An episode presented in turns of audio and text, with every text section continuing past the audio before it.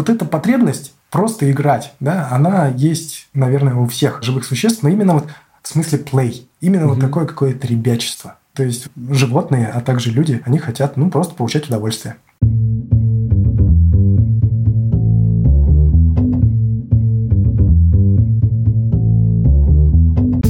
Привет, я Юра Агеев, и это 121 выпуск подкаста Make Sense. Вместе с гостями подкаста мы говорим о том, что играет важную роль при создании и развитии продуктов. Люди, идеи, деньги, инструменты и практики. И сегодня мой собеседник Иван Нефедьев. Мы поговорим о том, что же такое геймификация на самом деле. Обсудим разницу между бейджификацией и игрофикацией. Поговорим о разнице между внутренней мотивацией и внешней, и о том, как можно переводить между ними пользователя – Обсудим алгоритмы графикации продуктов и заземлим это все на примеры. Подкаст выходит при поддержке курсов Product Mindset и конференции по менеджменту продуктов Product Sense. Иван, привет. Привет. Расскажи немного про себя, пожалуйста. Ну, наверное, людей больше всего интересует, как и почему я занимаюсь и графикацией, и как давно. С 2014 года можно сказать, профессионально я этим занимаюсь, потому что тогда получил первые деньги за проект. А так, до этого еще тоже очень много использовал в своих проектах. В 2016 году мы сделали онлайн-курс, который был дважды признан лучшим онлайн-курсом в России. То есть это не то, что он самый лучший курс по игрофикации, такое сделать было бы очень просто, а это лучший просто онлайн-курс, то есть лучше, чем то, что сделал, не знаю, Яндекс, Сбер, какие-нибудь МГУ, там, Вышка и так далее. Два года подряд он был признан на крупнейшей в Европе конференции по образованию, которая называется EdCrunch, экспертным жюри как лучший в России онлайн-курс. И потом нас попросили, чтобы мы больше больше не приходили туда с этим курсом, потому что нету особой и конкуренции даже. Вот. А также мы написали книгу по игрофикации, которая сейчас стала бестселлером. Называется она «Игрофикация в бизнесе и в жизни. Преврати рутину в игру». И, собственно, занимаемся мы проектами, очень много с кем сотрудничали и в России, и в мире, и постоянно развиваемся, общаемся с международными экспертами по теме графикации, gamification. Так что вот так. Круто, круто, спасибо. Ну, давай начнем с самого такого острого термина, который я вычитал в том числе, по-моему, у тебя на сайте. Но, тем не менее, gamification is a bullshit. ну, просто, да, типа, геймификация да. это, типа, что-то плохое. Ну, переведем как ерунда. Так на самом деле называется у Яна Богоста, есть такой очень известный геймдизайнер. У него так называется статья, там, где действительно он говорит о том, что геймификация – это ерунда. И объясняет это он тем, что постоянно идут там какие-то манипулятивные техники, а также идет это практически чистый бихевиоризм, когда какие-то награды, бейджики, там что-то такое предлагается, и из-за этого пользователи выполняют какие-то действия, которые они не стали бы выполнять, если бы ничего такого не было. Вот. И на самом деле он не единственный. Многие в англоязычном пространстве примерно так же относятся к этому понятию gamification. И, в общем-то, надо сказать, что они правы, потому что по большей части именно так все и есть. Во многом это происходит из-за того, что ну, не очень правильно, наверное, подобран, собственно, термин, да, то есть само вот это вот слово gamification, да, оно задает слишком четкие рамки, потому что в английском языке есть два слова game и play, да, которые на русский одинаково переводятся как игра. Так вот, game – это что-то такое, связанное с границами, с какими-то жесткими условиями, с какими-то такими вещами, которые не позволяют играться, ребячество не позволяет какое-то проявлять, не позволяют совершать ошибки. Да? И многие люди, которые занимаются gamification в англоязычном пространстве, они вынуждены объяснять, а почему же они применяют какие-то такие методы, которые из разряда play. То есть, когда можно, ну, действительно, что-то повеселиться, поиграться, вот это вот все. А на русском языке, конечно, это легче гораздо обходится, потому что у нас вот есть одно слово, которое обозначает все это. И как раз очень часто во многом из-за вот этого самого термина, да, получается так, что некий хозяин системы, он задает какие-то жесткие правила, да, он задает какие-то правила игры, которые ну, далеко не всегда интересны игрокам. И довольно быстро они понимают, что делают они это все не для того, чтобы ну, не чувствуют они себя хозяевами этой системы, они не чувствуют, что эта система сделана для них, они видят, что это сделано в первую очередь для того, чтобы, ну, например, получил прибыль какой-то... Вот для самой системы, для выгоды. Да, Система да, обладателя да. вот этого самого. Да? да, да, да. Ну, прибыль, она разная может быть. Mm-hmm. То есть, там, либо что ты очень много времени провел в этой системе, либо что ты там действительно какие-то покупки сделал, либо ты там рекламу просматриваешь. Ну, в общем, по-разному она может быть. Главное, что они чувствуют, что это сделано все не для них, а для, вот, для того, кто эту систему создал. И поэтому довольно часто действительно все это переходит в некую манипулятивную штуку, да, и, ну, в общем, можно, наверное, действительно согласиться, что это некий такой bullshit, что это некая такая ерунда, которая манипулятивная, которая заставляет людей что-то делать. Если это сделано, ну, без соблюдения неких, не знаю, может быть, этических аспектов, без mm-hmm. соблюдения неких правил. В чем отличие тогда от игрофикации? Ну, ты вот как минимум несколько раз проговаривал, что геймификация — это прям чаще всего получается про манипулятивные какие-то воздействия на игрока, то есть это применение какой-то такой мотивации извне. Вот, а игрофикация — это что-то другое, про другую мотивацию?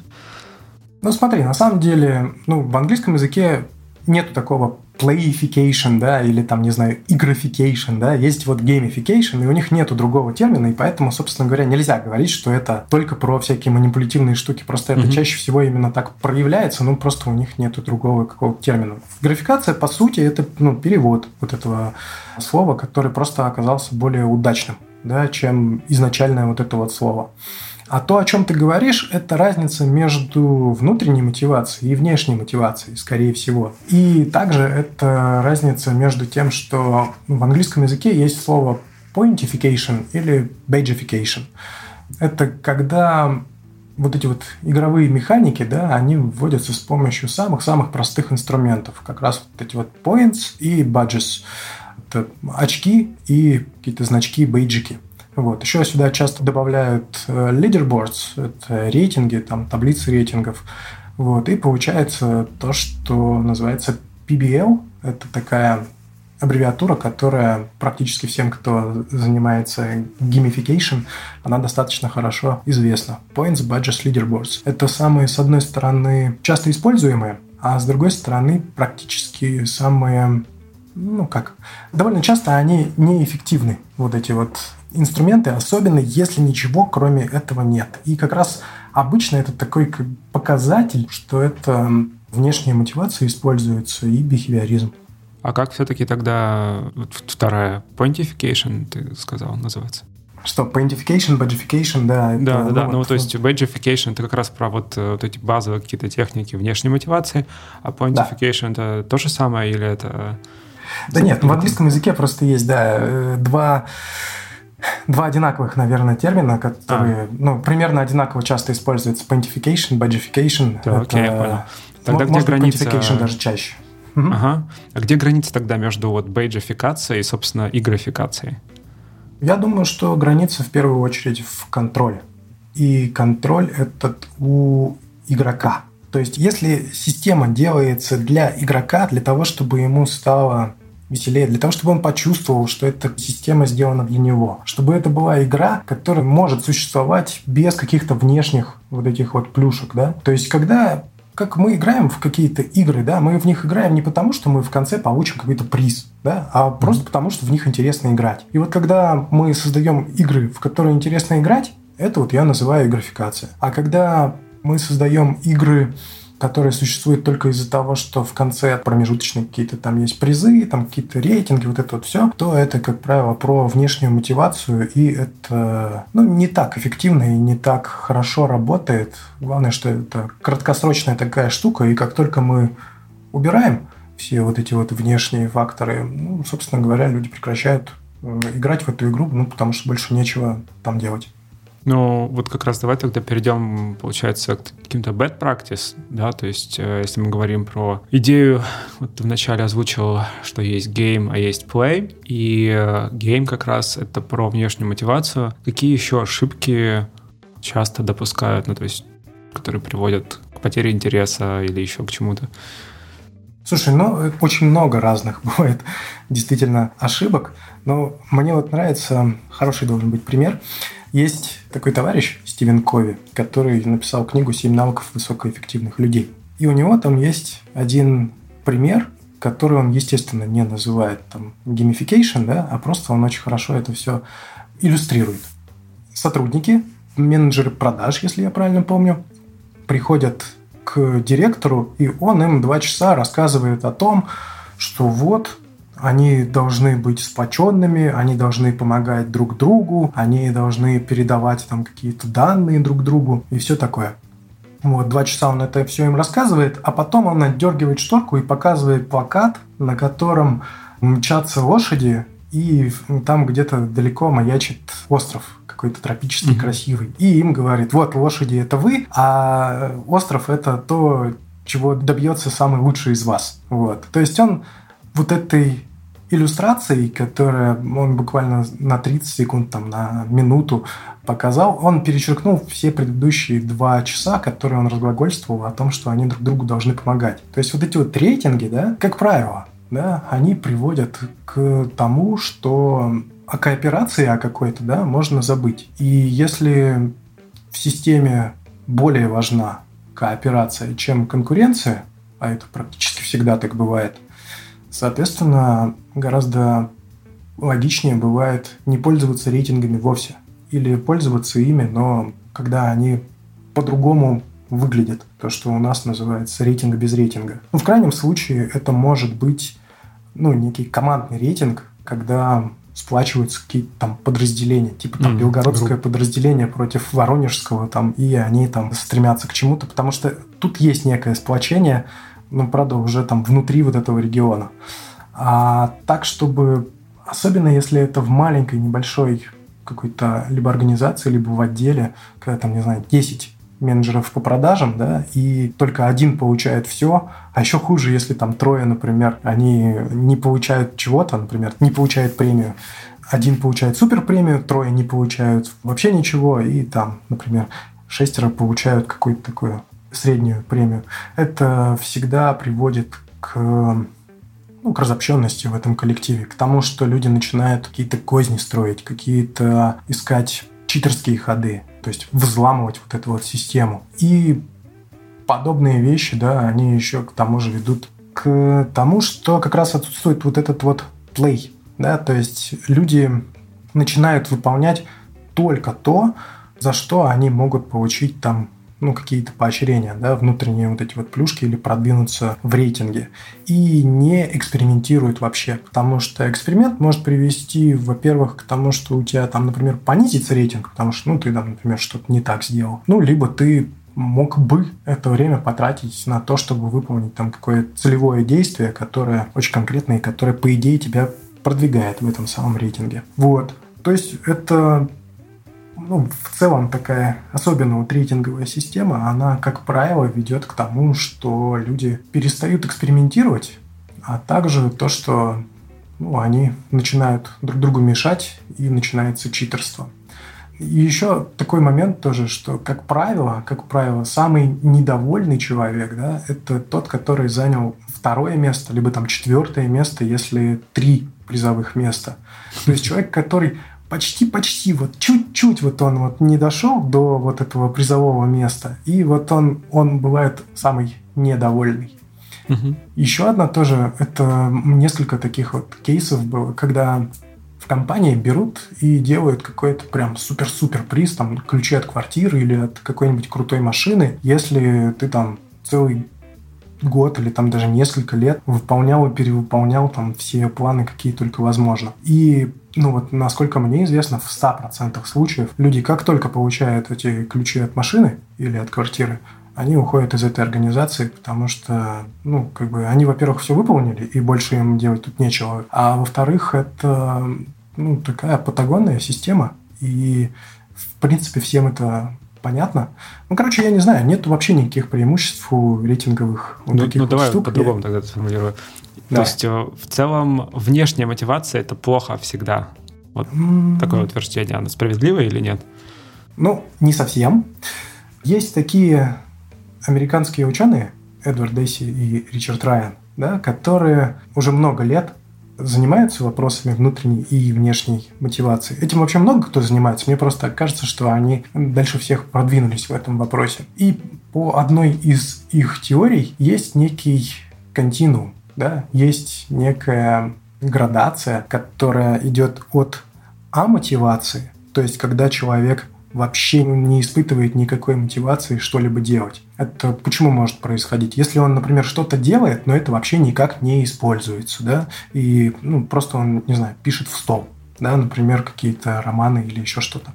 Или если он выполняет какие-то действия, и вроде как это используется, но он не видит вообще никакого влияния, да, то есть он вроде бы что-то сделал, но это никак не воздействует на всю систему. Вот, это А-мотивация. Это с одной стороны, а с другой стороны это внутренняя мотивация, когда человек может выполнять любую работу, при этом он сидит по колено в воде и со сквозняками, ему не платят зарплату, но он все равно выполняет эту работу. А посередине есть несколько градаций внешней мотивации, которые достаточно там сложными словосочетаниями называются у Деси и Райана. Так вот, отвечая на твой вопрос, внешняя мотивация, она может быть эффективной, да, в том случае, если либо большинство людей в какой-то системе, про которую мы говорим, если это, или если это один человек, то, соответственно, этот человек, если он находится на стадии А-мотивации, да, или на стадии самой-самой вот этой вот низкой внешней мотивации, тогда, по идее, его можно ну, перевести даже с помощью вот этой вот внешней мотивации, ну, чуть-чуть ближе к внутренней мотивации. А если же у него было хоть какое-то внутреннее желание выполнять эту работу, или там учиться, или еще что-то там делать. Угу. И мы начинаем ему за это давать какие-то плюшки, в том числе виртуальные какие-то бейджики, или его там в рейтингах каких-то рейтинговать, или если мы делаем дедлайны, или еще там несколько есть вариантов, то, как правило, ну, идет снижение внутренней мотивации за счет увеличения вот этой вот внешней. То есть каждый раз, когда мы даем какую-то внешнюю мотивацию, мы чуть-чуть убираем внутреннюю мотивацию, если она была. Типа как баланс такой, да, на весах? Да, да как баланс или как два сообщающихся сосуда, да, можно сказать, наверное, да, как баланс на весах. Если на весах внутренней мотивации не было ничего, то тогда это хорошая, полезная, наверное, штука, потому что, ну, хоть как-то можно человека... Сдвинуть. Ага, да, стимулировать, чтобы он что-то там делал. Но, как правило, как правило, люди ну, это не ослики, которые за морковкой идут. То есть у них есть какая-то внутренняя почему они чем-то занимаются. А если нет, ну, значит, на мой взгляд, это просто неэтично. Нужно помочь этому человеку найти такое место, где он будет получать ну, внутреннее удовольствие от того, что он делает. Что такое внутренняя мотивация? Вот мы говорим о ней как о противовесе, а, о внешнем мы уже поговорили, это всяческие воздействия, там, бейджи, рейтинги, вообще дедлайн, даже дедлайн, господи. Но, тем не менее, это внутреннее тогда что? На этот вопрос тебе четко не ответит никто, да, то есть нету определения внешней мотивации, нету внутренней мотивации, точнее их много этих определений, они у каждого, наверное, психолога, который этим занимался, они будут чуть-чуть разные. Но в целом, если так сказать, внешняя мотивация это то, что ну, какие-то внешние факторы, да, которые тебя подталкивают к тому, чтобы ты выполнял некие действия. Ну, они могут быть разными, но, как правило, их воспринимают как некие материальные факторы, да, как плюшки какие-то, как вот пряник, либо как кнут, да, то есть когда тебя подстегивают прям в буквальном смысле тебя там током бьют за то, что ты что-то там не делаешь или делаешь не так и так далее. Это все внешняя мотивация. Но даже у внешней мотивации тоже есть некая градация. То есть есть такой Гейб Зикерман, который классифицировал внешнюю мотивацию именно для gamification. И он туда отнес еще власть, он туда отнес статус, и он туда отнес доступ. Да? То есть, ну, я бы поспорил, в принципе, любое из этих слов, оно может быть и внутренней мотивацией тоже. Но во многом, да, действительно, это некая внешняя мотивация, и во многих случаях это может быть внешней мотивацией. Допустим, там, доступ к какому-то ресурсу, да? Угу. И, как правило, вот эти вот статус, доступ и власть, они гораздо более эффективны, и при этом они дешевле стоят, если их сравнивать с какими-то материальными призами.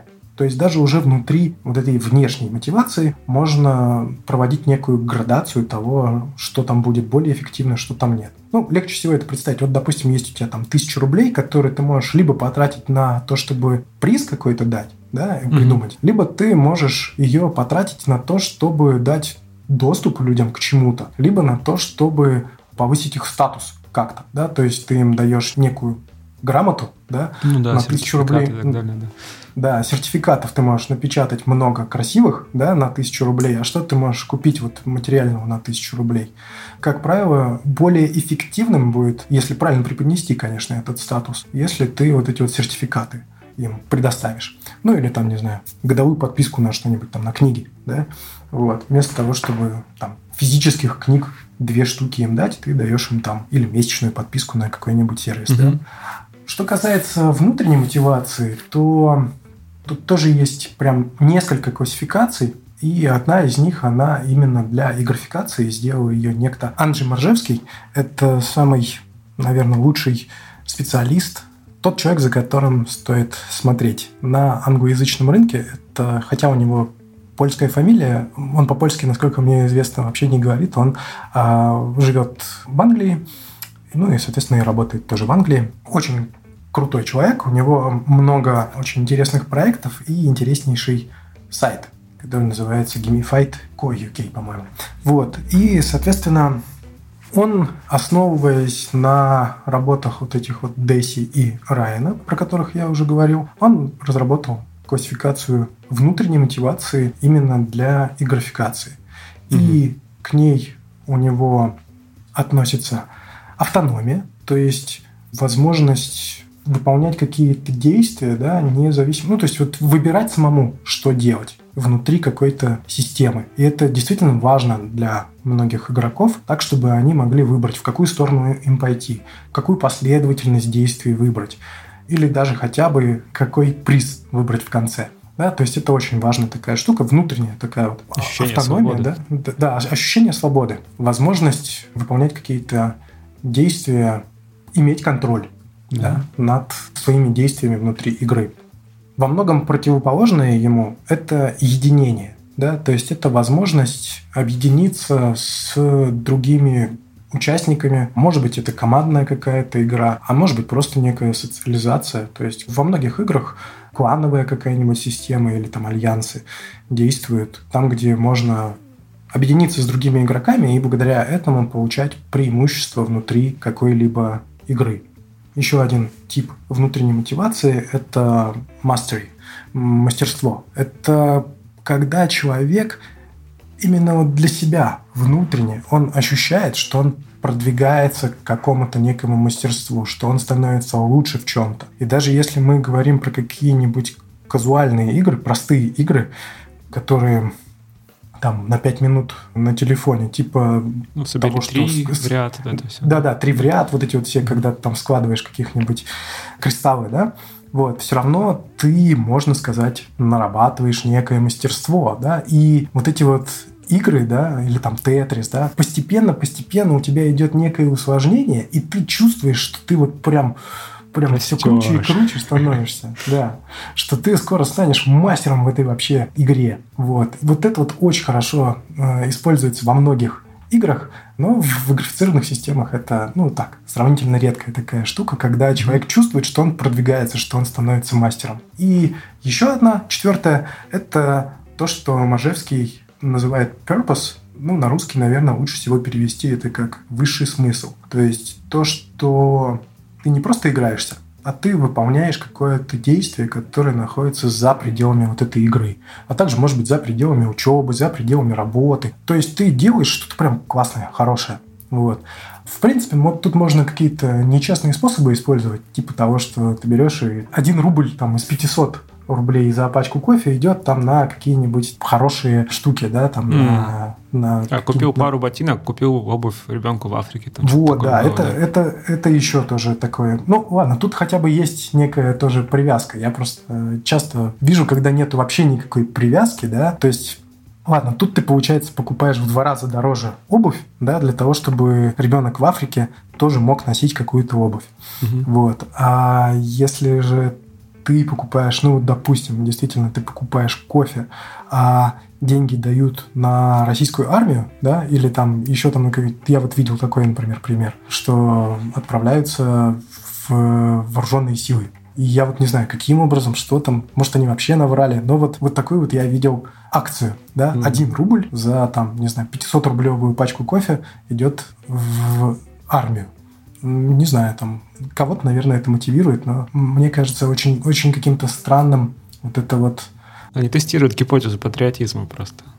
Ну, может быть, но просто я не вижу связь между кофе и армией. Но может быть, может быть. И да, можно по-разному это делать, вот этот вот высший смысл. Но, короче, его прям по-настоящему сильно не хватает, особенно если мы говорим про обучение, потому что очень часто люди ну, не понимают, зачем они все это делают. То есть, ладно, они понимают, там, может быть, что они денег когда-нибудь заработают благодаря тому, что они там пройдут курс какой-то или получат образование в каком-то университете, а потом, ну, как бы для чего это все делается, они не очень понимают. Вот. Угу. И на самом-то деле в своей книге мы там описываем более подробно и говорим еще про один тип внутренней мотивации, который мы назвали play, да, или там ребячество, то есть то, о чем я говорил в самом начале. Это на самом-то деле половина людей заходят в любую игру, или они именно хотят и графикацию по той причине, что им сложно, им скучно, им неприятно в нашем вот этом вот обычном мире, и они хотят ну, развлечься. Они для этого идут в какие-то игры. И на самом деле вот эта вот потребность в ребячестве, да, в игривости, она наблюдается, ну, например, даже у животных. Да, то есть они выполняют какие-то вещи, которые не несут никакой нагрузки. То есть они не нужны для того, чтобы пропитание добывать. Они там ну, ничего им не дают, кроме того, что они развлекаются. Это правда. Если наблюдать за кошками, можно заметить много таких действий. Точно, точно. Вот я сейчас прям такой пример, мне вот он кажется самый такой показательный. Где-то пару лет назад я был в Сочи зимой да, когда там было довольно прохладно, никто не купался в море, но при этом я вот шел по набережной и видел, сначала я видел, как дети, они подбегали к волнам, а потом убегали от этих волн. Да, то есть вот так вот они играли. Потом я видел, как взрослые делали то же самое, да, то есть вот я там через какое-то время видел, что взрослые точно так же вот они подходили как можно дальше, заходили практически уже в море, а потом убегали от волны, которая за ними бежала по пятам. А потом через какое-то время я увидел то же самое делает собака. Собака была одна, не было никого кругом, не было никакого смысла для нее, она там не охотилась, не, вот она просто играла. И вот эта потребность просто играть, да, она есть, ну, вообще, наверное, у всех живых существ, но именно вот в смысле play, да, именно mm-hmm. вот такое какое-то ребячество. То есть вот они, животные, а также люди, они хотят, ну, просто получать удовольствие. Вот Слушай, так. я уже упоминал это в предыдущих выпусках подкаста. Есть проект такой Superhuman, это почтовый клиент, который грозит стать самым быстрым почтовым клиентом в мире и так далее, и так далее. И его фаундер, он говорит как раз про похожие вещи, то, о чем ты сейчас сказал. Он говорит, есть способ делать продукт, который люди хотят, есть э, способ сделать продукт, который решает какую-то проблему, а есть способ сделать продукт, который людям будет нравиться. Ну, такой подход, да, то есть к созданию продуктов. Отсюда, если посмотреть, в принципе, да, на вот современные IT-продукты и попробовать к ним применить те знания, вот, о которых ты сейчас сказал, там, про внешнюю мотивацию, про внутреннюю мотивацию. Ну, например, тот же Instagram или Facebook, так или иначе, кажется, там используются все механизмы сразу, но в большей степени внешние. На самом деле, да, действительно, если мы говорим там про какой-нибудь Facebook, да, то там, если посмотреть извне, да, с такого с птичьего полета, то, наверное, может показаться, что это исключительно идет внешняя мотивация, да, угу.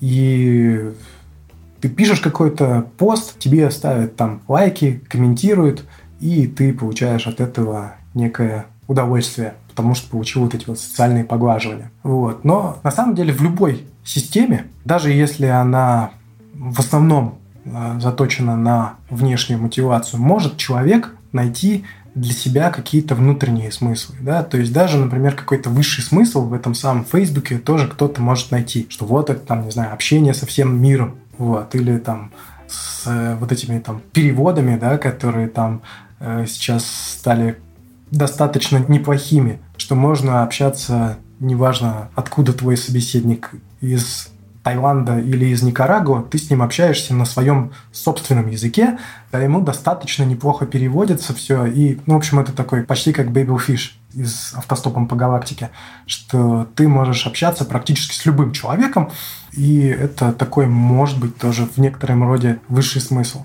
Вот. Но дело в том, что Такое часто бывает, когда к нам, вот, например, приходят люди, и так или иначе они говорят, что вот я хочу, чтобы моя система, она, чтобы она была такой же прям завлекательной, увлекательной, как Facebook или как Instagram. И приходится объяснять, что это, как правило, это не то, что нужно вот этому человеку, который, ну, собственно, пришел к нам со своим вот этим вот заказом. Почему? Потому что Facebook это немножечко у них же другая система, у них нету другого какого-то смысла, да, в, вот именно как системы, кроме того, чтобы ты находился в ней как можно дольше, угу. да, и потреблял именно вот то, что находится внутри этой системы. Ты не выходишь за ее пределы. Ты, и, и она старается в этом, этому удержать, да. Да, она тебя старается в этом удержать, и именно на это заточены все ее механизмы.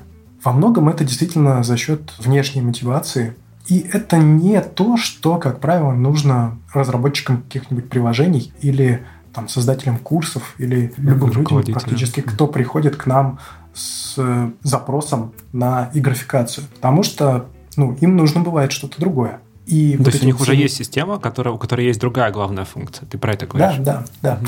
Смотри, просто есть не очень удачное определение, да, которое его Себастьян Деттердинг сделал, и потом его популяризировал Кевин Вербах. Про то, что и графикация, gamification – это применение игровых элементов в неигровых контекстах. Тут к этому определению много есть вопросов. Ну, два, наверное, основных. Это первое, что довольно часто бывает, что и применяется в игровых контекстах, и про это тоже можно рассказать, но не уверен, что это интересно будет твоим слушателям.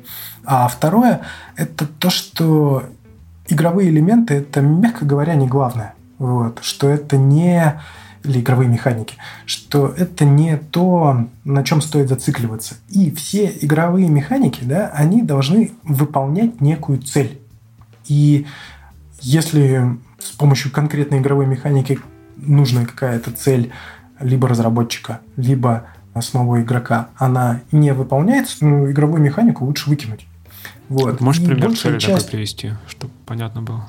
Цель. Там самый простой, наверное, это ежедневный вход. И, соответственно, мы можем выбирать разные механики для того, чтобы каким-либо образом стимулировать этот ежедневный вход. Они могут быть как раз вот из разряда внешней мотивации, то есть мы, допустим, за каждый день, если человек входит, то мы ему даем там какое-то что-то.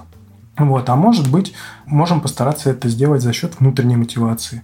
Например, если там мы говорим про единение, то чтобы он заходил, чтобы увидеть, нету ли каких-то новых сообщений. Например, ему от его, там, не знаю, альянса или от какого-то объединения, в котором он состоит.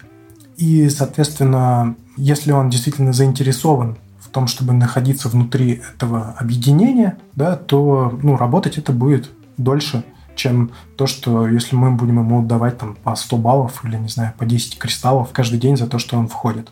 Потому mm-hmm. что ну, через какое-то время он, например, накопит достаточное количество кристаллов для того, чтобы купить то, что ему нужно, и все, и больше он не будет сюда заходить. Вот. Или, ну, то есть разные могут быть причины, почему ему это надоест. Вот. Но если у него есть какой-то внутренний смысл для того, чтобы заходить в эту систему, то он будет этой системой пользоваться гораздо дольше. Так, окей. Цель это первое, да? То есть то, что мы определяем для того, чтобы внедрить какую-то игровую механику. А что дальше надо сделать? Действительно, мы как-то так это плавно перешли. У, да, у нас есть некий, да, да, у нас есть некий алгоритм того, как сделать систему таким образом, чтобы она была интересной, долговечной и в идеале, чтобы она еще и была автономной. То есть, чтобы практически не нужно было туда ничего нового добавлять, чтобы пользователи сами все делали, сами превращали все в игру. Потому что это, ну, наверное, идеальный вариант, и иногда этого действительно удается добиться, чтобы люди сами все внутри этой системы делали. Так вот, второй пункт, да, второй этап да, это нужно очень хорошо понять, кто такие наши игроки. И это не только про то, сколько лет этому человеку, где он живет, сколько он зарабатывает, вот это вот все. Но также нужно понять, во что любит играть этот человек, какие фильмы он смотрит, какие ему знакомы вселенные, то есть, ну, там, не знаю, Марвеловская вселенная или Черепашек-ниндзя каких-нибудь, или, ну, то есть, вот что у него есть вот в его воспоминаниях, в его интересах, в том, что он любит. И, соответственно, когда мы находим нечто такое общее для большинства потенциальных игроков, можно сделать какую-то интересную историю, которая не вызовет как минимум сопротивления вот у большинства из этих игроков. И вот То в этом мы просто мы делаем что-то в том контексте, с которым они связаны, знакомы так или иначе. Да? да, да. То есть это, ну, не знаю, например, все любят в шахматы играть. Или они там все в монополию в детстве играли. Не обязательно то, что происходит сейчас, да, а с тем, что у них связано с... Ну, какие-то приятные воспоминания, может быть, из детства. А может быть, то, что они прямо сейчас любят. А может быть, это какой-то раз мы выяснили, что все, например, любят путешествовать. Или что все прям фанатеют от фильма «Кинзадза». Не знаю. То есть по-разному может быть. Разные бывают аудитории. И как раз угу. именно поэтому и нужно выяснять. И идеальный инструмент для этого – это то, что называется глубинное интервью. Когда мы очень о многом разговариваем с человеком, и это не закрытые вопросы, а открытые. Вот. Хорошо. Так, выяснили контекст. Ты дальше говоришь придумать что-то. Ну, а третий шаг, третий шаг это мы объединяем. Мы объединяем цель, которую мы поставили сами перед собой, ну или там, не знаю, заказчик перед нами поставил. То есть, что мы хотим добиться с помощью этого приложения? Что мы хотим, чтобы делали наши игроки? И мы объединяем это с тем, что нравится игрокам. То есть мы делаем некую общую для них цель, находим некое совпадение, находим некий общий вектор и туда все направляем. Таком случае... при помощи механик уже как раз игровых каких-то? Механики, они попозже будут, да. Но так.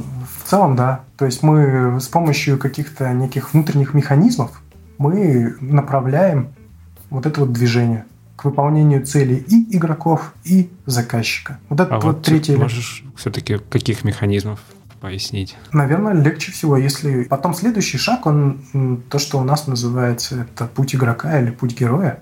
А. В общем, есть нечто финальное, да, в этой игре, некий финальный аккорд. Вот движение к этому аккорду, да, движение к тому, ну, ради чего все это делается. То есть у нас есть некий финал игры, или, допустим, промежуточный финал, потому что может быть вторая серия у нашего сериала. Но в конкретно данной игре желательно, чтобы человек понимал, что вот все, игра закончилась, да, потому что вот он ее уже закончил. Есть много жанров, которые, ну там, есть жанр песочницы, например, да, где ты можешь бесконечно бродить по какому-то игровому миру, но это хорошо как раз вот то, что я говорил там для Фейсбука, да, когда ты можешь бесконечно там что-то бродить, а у тебя, как у создателя системы, все-таки, как правило, бывает более-менее Краткосрочная, Чет, да. Да, цель. Четкая, четкая и понятная цель, которую по-хорошему вообще бы осмартовать, да, как говорит мой один товарищ, по смарт ее угу. Разбить, вот, чтобы она была выполнимая, чтобы она была понятная по времени, там, чтобы было четко и понятно, когда ты ее достиг, вот это вот все. Вот. И, соответственно, вот это вот отсмартованную цель, а также цель игроков, ее объединяешь, и это и является финалом твоей игры. И вот э, то, что по дороге в этой игре происходит, ну, самый простой вариант это сделать некое поступательное движение, когда есть не просто точка А и точка Я в конце, да, а ты еще по дороге делаешь Б, В, Г, Д и так далее. И каждый из вот этих вот этапов по большей части, они должны быть чуть-чуть посложнее, чем предыдущий. И главное, чтобы игрок, когда вот он движется между вот этими небольшими этапами, чтобы он очень хорошо понимал, что он очень сильно вырос. Если он идет между Б и В, он понимает, что он очень сильно вырос за вот этот вот промежуток. Но да я еще очень далеко, но, но он видит, что он вот как раз у него вот это вот мастерство растет. Mm-hmm. Вот. Разное количество может быть, естественно, вот этих вот уровней, шагов там. И на некоторых из них имеет смысл не увеличивать сложность, а дать возможность там ну, насладиться человеку... силой. Ну да, да, чтобы он ощутил, какой он там крутой, что он прям как нео такой. А иногда имеет смысл дать ему попробовать. Вот он сейчас находится уже на этапе М а ему берешь и возвращаешь его на краткое время там, на этап Б. И он видит, ха, тут вообще все так просто, и это все, чтобы он прям очень хорошо видел, как он вырос. Вот. Но на самом деле там все сложнее, но я не знаю, не хочу сейчас об этом рассказывать, потому что это, не знаю, надолго, если mm-hmm. именно про путь героя. Там просто нужно некое правило такое соблюдать, чтобы в любой момент времени игроку было не скучно и при этом не слишком тяжело то, что у Чиксент-Михая называется поток, точнее, то, как это все интерпретируется в вот этом вот направлении gamification, когда ты находишься в некоем потоке между очень скучным и простым и очень сложным в любой момент. Ну и, соответственно, постепенно происходит вот это вот усложнение контекста. Можно ли скуку замерить? Да, можно замерить, и это зависит от того, на каком отрезке ты это замеряешь. Но в целом, да, это измеряется в том, насколько люди уходят из этой системы, насколько они реже начинают выполнять какие-то, например, простые действия, ну, потому что они им надоедают. Угу. А вот все-таки про путь героя, то есть это то, что стоит продумать заранее, это какая-то схема, условно, развития игрока в рамках этой системы. Вообще все, о чем я сейчас говорил, да, это все делается до того, как, собственно говоря, создается система. Да, действительно, простейший путь героя – это у тебя просто некий отрезок, который ты рисуешь, и на нем рисуешь некие вехи, да, некие камни, которые обозначают, что вот там пройден такой-то промежуток. И все, что на базовом таком уровне нужно сделать, это сделать так, чтобы игрок в первую очередь чувствовал, что он между вот этими двумя вехами, он вырос. Что он стал круче в чем-то. В том, что прокачивается в твоей игре. Ну, собственно, это основное, что должно там происходить. А механизмов, как это можно сделать, или вариантов, да, их довольно много. Но даже если просто сделать вот это, разбить на вот эти вот вехи, там, где, еще раз подчеркну, самое важное, чтобы сам игрок очень четко понимал, что он продвинулся куда-то благодаря, потому что он прошел там какой-то вот этот вот уровень.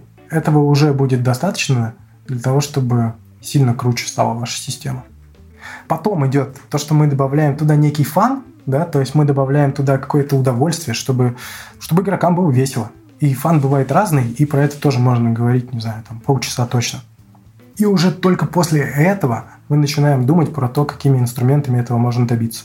Потому mm-hmm. что одних и тех же действий можно от игроков добиться с помощью разных вариантов. То есть мы можем очень разные инструменты применять и при этом получить одни и те же действия. Или мы можем применить один инструмент, но из-за того, что мы его применяем чуть-чуть по-разному мы можем добиваться разных действий от игроков. Угу. Смотри, я просто пытаюсь как-то, знаешь, это приземлить на историю с продукт менеджментом поближе. Ну, во-первых, да, когда мы говорим игра, система и прочие вещи, это в том числе может значить типа, и приложение, и команда, и вообще, ну, любая штука, где люди участвуют. Игрок — это тоже может быть пользователь, сотрудник и так далее. Вот, если говорить конкретно про продукты, есть история такая Customer Journey Map, а это карта зоны путешествия пользователя внутри продукта и немного до продукта, и взаимодействие, в общем, с ним. Получается, вот то, о чем ты рассказал, это может быть даже типа дополнительной легендой в каком-то смысле для продукта, для продукта вот это, для Customer Journey Map, на котором ты также можешь разметить уже существующее поведение пользователя, клиента, и попробовать понять вообще, вот если, окей, если есть какие-то целевые действия, как ты можешь не хочется сказать подтолкнуть человека к этому, но тогда это получается про внешнюю мотивацию. На самом деле тут э, действительно я сам тоже э, какие-то, может быть, использую слова, которые тоже могут ассоциироваться в первую очередь с внешней мотивацией, да, или когда я говорю там подтолкнуть или добиться, я не имею в виду, что мы там человека кнутом заставляем, бьем, да. или, или заставляем, или еще что-то.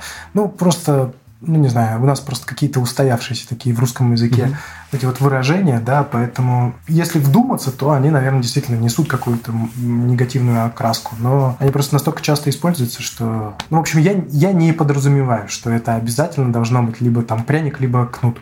это может быть, естественно, и внутренняя мотивация. Так вот, смотри, на самом деле графикация, да, тут есть два аспекта, про которые можно сказать. Первый – это то, что очень часто это просто способ взглянуть на те же самые процессы, которые ты и так уже хорошо знаешь, просто чуть-чуть с другой точки зрения. Угу. Да?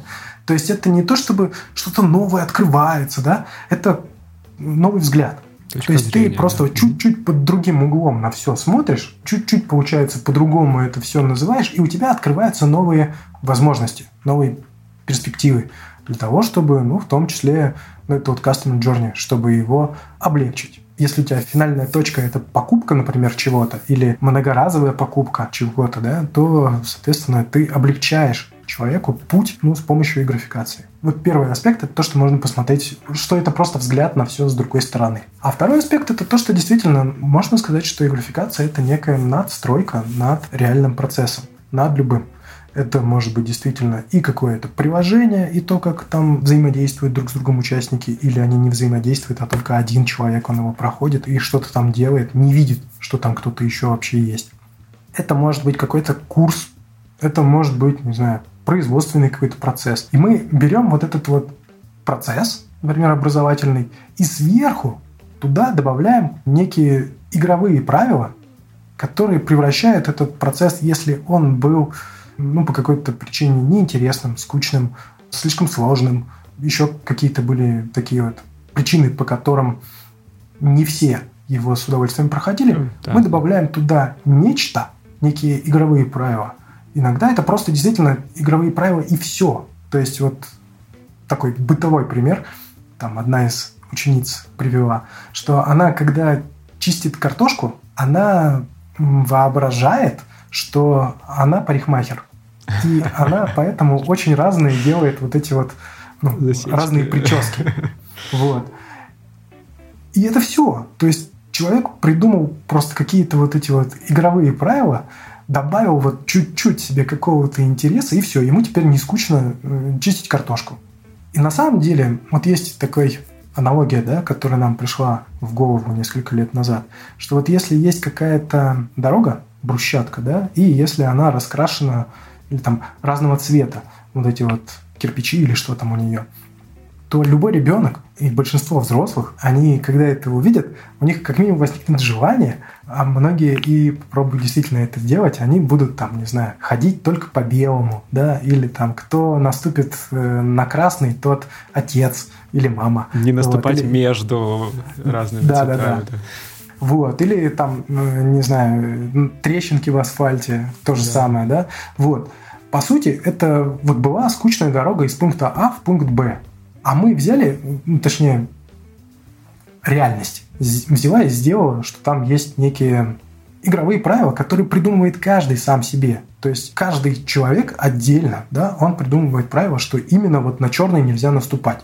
Да, или что вот нужно идти только по бордюру. И все, и, соответственно, идти из пункта А в пункт Б становится намного веселее.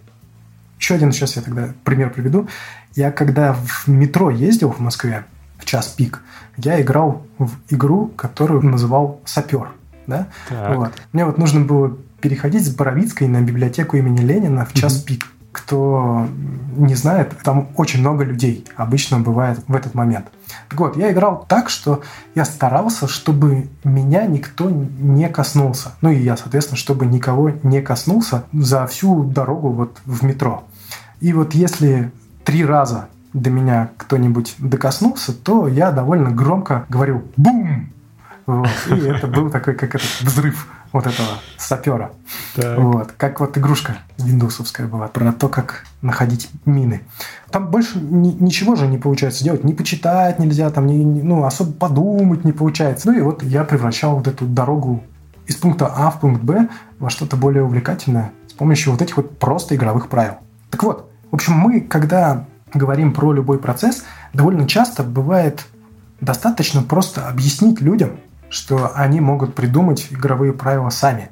То есть даже не предлагать им какие-то конкретные, да, а говорить, вот вы можете вот так вот использовать внутренние вот эти вот все вещи, чтобы сделать сами для себя игру. Либо мы, по сути, раскрашиваем вот эту вот дорогу из серых и унылых кирпичей. Мы ее раскрашиваем в разные цвета и рассказываем людям, что вы можете ну, начать прыгать только по желтым. Да? Они такие, О, и вот, собственно говоря, да, и все. И вот, собственно говоря, этим мы и занимаемся. Вот и графикация. По сути, мы вот мы занимаемся тем, что превращаем какие-то рутинные, скучные, неприятные, длинные, там, сложные процессы в увлекательную игру. С помощью есть... того, что мы раскрашиваем вот эти вот кирпичики. То есть можно сделать и полезное интересным в том числе. Да, конечно. И ну вот постоянно у нас такое, что к нам приходят люди и говорят, давайте вот у нас там такой-то образовательный курс, но вот скучно. Давайте, пожалуйста, сделайте его увлекательным. Да, это когда ты говорил про вещи, которые могут быть скучными в образовании, я вспоминал то, что было для меня до определенной степени скучная физика, математика. В общем, такие сложные материи, химия. О, окей, круто. Мне кажется, отличная, отличная история для финала. Ну и напоследок, мы очень много поговорили сейчас про мотивацию, очень много поговорили про и геймификацию, и графикацию. Где подробнее почитать, разобраться, покрутить? Читать можно, конечно, например, философов или психологов. Да, это было бы весьма полезно. А можно попробовать прочитать именно про это книги, да, про то, как превращать какие-то рутинные, неприятные, сложные процессы в игру. И ну, я нескромно посоветую нашу книгу. Ее можно найти в любом книжном магазине, в том числе и в электронных книжных mm-hmm. она тоже продается. Еще раз напомню, называется она «И графикация в бизнесе и в жизни. Преврати рутину в игру». Мы ее написали с Мирославой Бронниковой. И вместе с ней же мы создали онлайн-курс, про который я сегодня тоже говорил. И очень рекомендую его пройти хотя бы для того, чтобы посмотреть, как делать лучший онлайн-курс в России. Там просто все, о чем я говорил, и многое, о чем я не успел сказать, оно еще и используется. То есть мы как такие сапожники с сапогами, да, мы используем вообще на 200% возможности платформы. Ну, в общем, там все очень-очень игрофицировано, и вы можете все опробовать прямо на себе. Курс базовый его Версия, она бесплатная, можно пройти в любой момент, он открыт всегда. И, соответственно, просто, наверное, даже если вы вобьете в Яндексе или в Гугле и графикация, третья, наверное, ссылка, это будет как раз на этот курс. Он на платформе Stepik. И сейчас э, еще стартует углубленная версия, точнее, сразу же две у нас, получается, углубленные версии, которые я рекомендую пройти, если вы хотите этим более серьезно заниматься, если вам это интересно. И они у нас стартуют вот 30 ноября. Очень рекомендую присоединиться. Вот. Будет увлекательно, весело и вообще почитайте комментарии. Что я буду рассказывать? Вы почитайте комментарии, что там люди пишут про наш курс, и сами убедитесь, что, наверное, наверное стоит его пройти. Вот так. Круто, круто. Спасибо, что рассказал. А спасибо, что поделился. Было очень интересно, особенно тема мотивации и того, как это можно интегрировать в продукты. Очень да. круто. Спасибо тебе, что пригласил. Возможно, до новых встреч. И тоже приходи на курс. Подумаю. Хорошо. Пока-пока. Пока-пока. Итак, в этом выпуске подкаста Make Sense вместе с Иваном Нефедьевым мы поговорили о том, что же такое геймификация на самом деле. Обсудили разницу между бейджификацией и игрофикацией поговорили о разнице между внутренней мотивацией и внешней, и о том, как можно переводить между ними пользователя. И еще обсудили алгоритм и графикации продуктов и заземлили все это на примерах. Подкаст выходит при поддержке курсов Product Mindset и конференции по менеджменту продуктов Product Sense. Если вам понравился выпуск и вы считаете информацию, которая прозвучала полезной, пожалуйста, поделитесь ссылкой на выпуск со своими друзьями, коллегами, знакомыми Оставляйте комментарии и ставьте лайки в сервисах, где слушаете подкаст. Это поможет большему количеству людей узнать о том, что он существует. Это был 121 выпуск подкаста Make Sense и его ведущий Юра Агеев. Спасибо, что были с нами. До следующего выпуска. Пока.